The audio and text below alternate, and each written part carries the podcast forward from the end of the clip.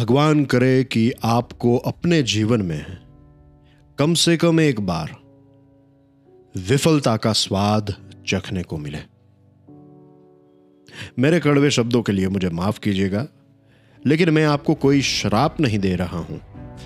मैं तो यहाँ पर सिर्फ़ एक छोटा सा उदाहरण देने की कोशिश कर रहा था कि जब कोई हमें यह कहता है कि आप असफल होंगे तो हम पूरे हिलडुल जाते हैं। हम उस बात को इतना सीरियसली ले लेते हैं कि कई बार तो ट्राई किए बिना भी हम मान लेते हैं कि इसमें तो हम फेल ही होंगे। पता है ऐसा क्यों होता है?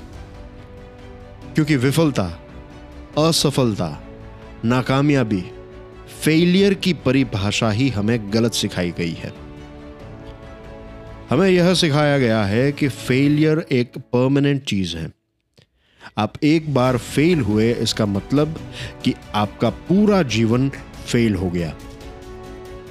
हमारे प्रोग्रामिंग में हमें यह भी सिखाया जाता है कि हमें फेल तो होना ही नहीं है, चाहे कुछ भी हो जाए। लेकिन दोस्तों, खुशी की बात यह है कि यह सारी बातें बकवास हैं। यह सारी बातें यूनिवर्सल ट्रूथ नहीं है। यह सिर्फ़ खराब प्रोग्रामिंग है और कुछ नहीं।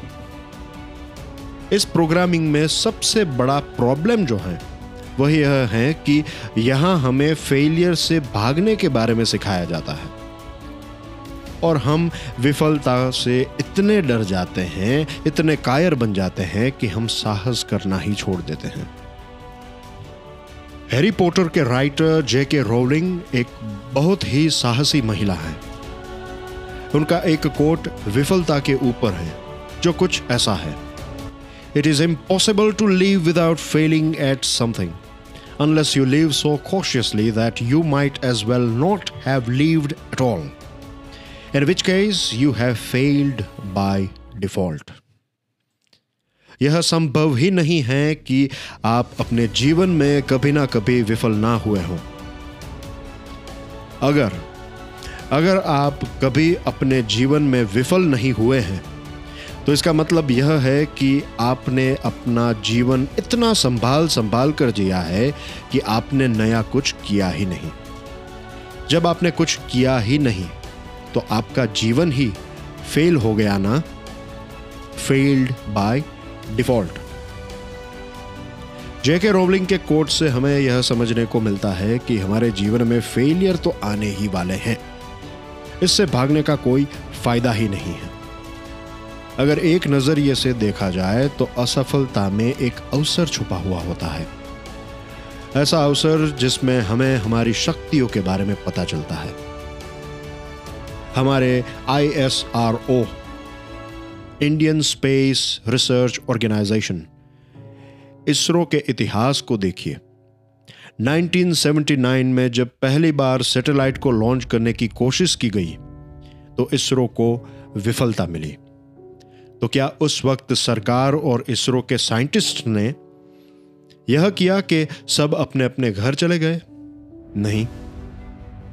उन्होंने और मेहनत की, और प्रयास किए, और आज देखिए इसरो हमारे देश की सरकारी कंपनियों की बात करें तो सबसे सफल सरकारी कंपनियों में से एक है।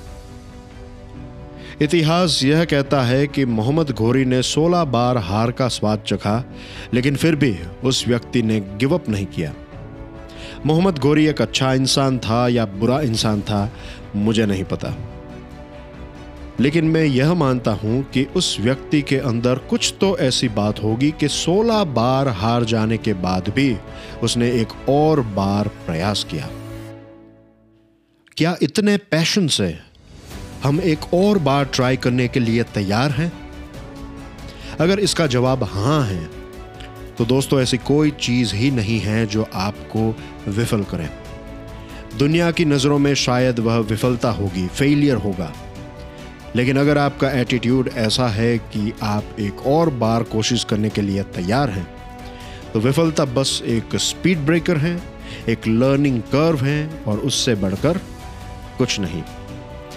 कहते हैं कि अगर आप किसी एक क्षेत्र में फेल होते हैं तो उसकी यह वजह हो सकती है कि शायद ऊपर वाले ने या फिर ज़िंदगी ने आपको यहाँ पर फेल इसीलिए करवाया है क्योंकि एक बेहतर जगह पर सफलता आपकी प्रतीक्षा कर रही है। So always keep trying keep going on and on जय हिंद।